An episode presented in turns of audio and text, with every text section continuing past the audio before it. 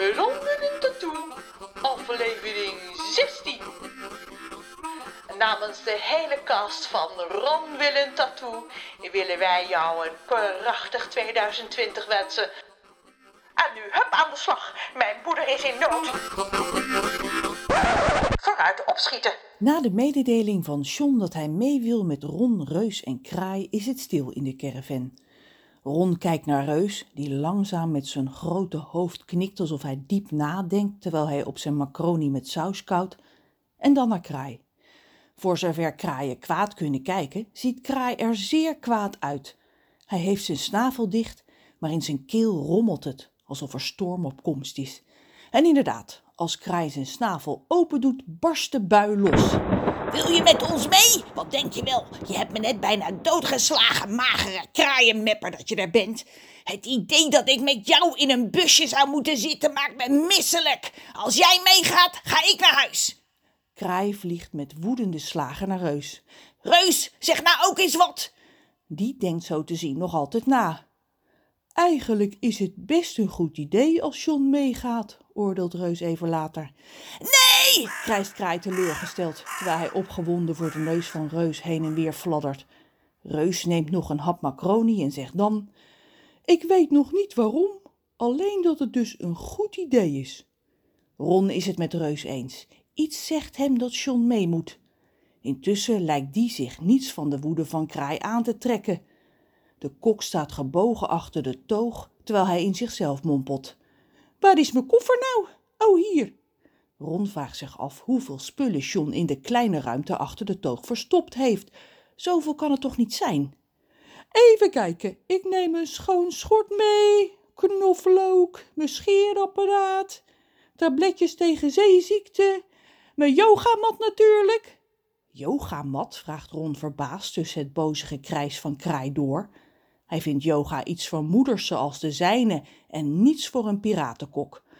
Yoga helpt mij te relaxen, antwoordt John van achter de toog. Anders word ik gek. Dat zou jij ook worden als je elke dag zand zou moeten eten.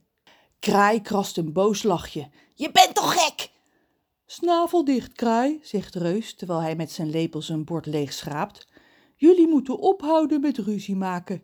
Kraai, ik kan je niet verbieden om naar huis te vliegen, maar ik zou het fijn vinden als je met ons meegaat. Ron en ik kunnen jouw hulp en die van John goed gebruiken. John staat inmiddels rechtop en schuift steunend een bruine koffer achter de toog vandaan. Hij is minstens een meter hoog en een meter breed. Ron kijkt er met grote ogen naar. Hé hé, zegt John tevreden. Hij lacht zijn kakellachje.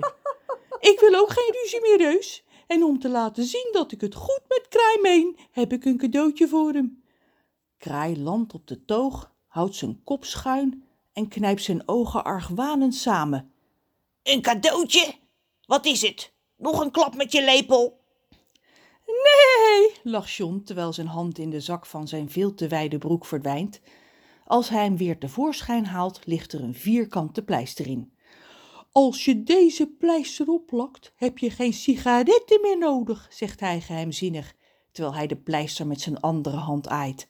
Het is een tovermiddel en jij mag het van me hebben, Kraai. Een nicotinepleister, roept Ron. Zijn vader had pakken van die dingen nodig gehad toen hij op 1 januari was gestopt met roken. Juist, jongen. Deze pleister is je beste vriend als je van de sigaretten af wilt. Zonder had ik het nooit gered. John bekijkt de pleister alsof het een kostbare schat is en houdt hem dan vlak voor de snavel van Kraai omhoog. Plak hem op, fluistert Kraai met trillende stem. Het maakt niet uit waar. Doe het, nu. Oké, Kraai, fluistert John terug. Daar gaat hij. En pats, daar zit de pleister midden op de kop van Kraai. Ik geloof dat het tovermiddel al werkt, zegt Kraai een paar seconden later, terwijl hij zijn ogen naar boven draait in een poging de pleister te bekijken. Het kriebelt, het tintelt, het ah! Kraai stuitert tegen het dak van de caravan en vliegt een koppeltje duikend langs Reus naar buiten. Dit is een wondermiddel! Bedankt, John, schreeuwt hij. En nu gaan we Trudy's moeder redden. Waar? Opschieten! Reus trekt zijn hoofd terug uit de deuropening. Laten we inderdaad maar gaan, zegt hij. John, mogen we met jouw bus? De ouders van Ron weten dat ik een witte bus heb en zo kunnen we ze op een dwaalspoor brengen.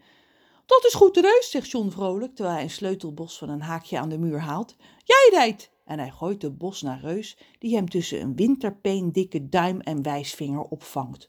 Ron bedenkt zich opeens iets. Gaan jullie maar alvast, ik kom zo, zegt hij. En hij haalt zijn telefoon uit zijn zak. Terwijl John de koffer naar buiten duwt, kraai opschieten blijft schreeuwen en Reus zijn stokbenen afdoet, belt Ron het nummer van zijn moeder. Ze neemt meteen op. Ron, Ron, ben jij dat? Ja, ik ben het, zegt Ron. Zijn moeder begint opgelucht te schreeuwen. Het is hem, hij leeft nog. Goddank, hoort hij zijn vader op de achtergrond roepen. Waar ben je? Zijn moeders stem klinkt zo bang dat Ron een steek voelt in zijn buik. Jullie moeten je echt geen zorgen maken, zegt hij dus maar. Het gaat goed met me. Reus en ik gaan zo met Kraai en John de moeder van Trudy redden en daarna kom ik meteen naar huis. Wat zeg je? stamelt zijn moeder. Over wie heb je het allemaal? Zijn er meer ontvoerders dan die reus? En is Trudy dat gekke mens uit de haven? Ron hoort een onbekende vrouwenstem iets zeggen. Zijn moeder luistert even en zegt dan: Ron, niet ophangen.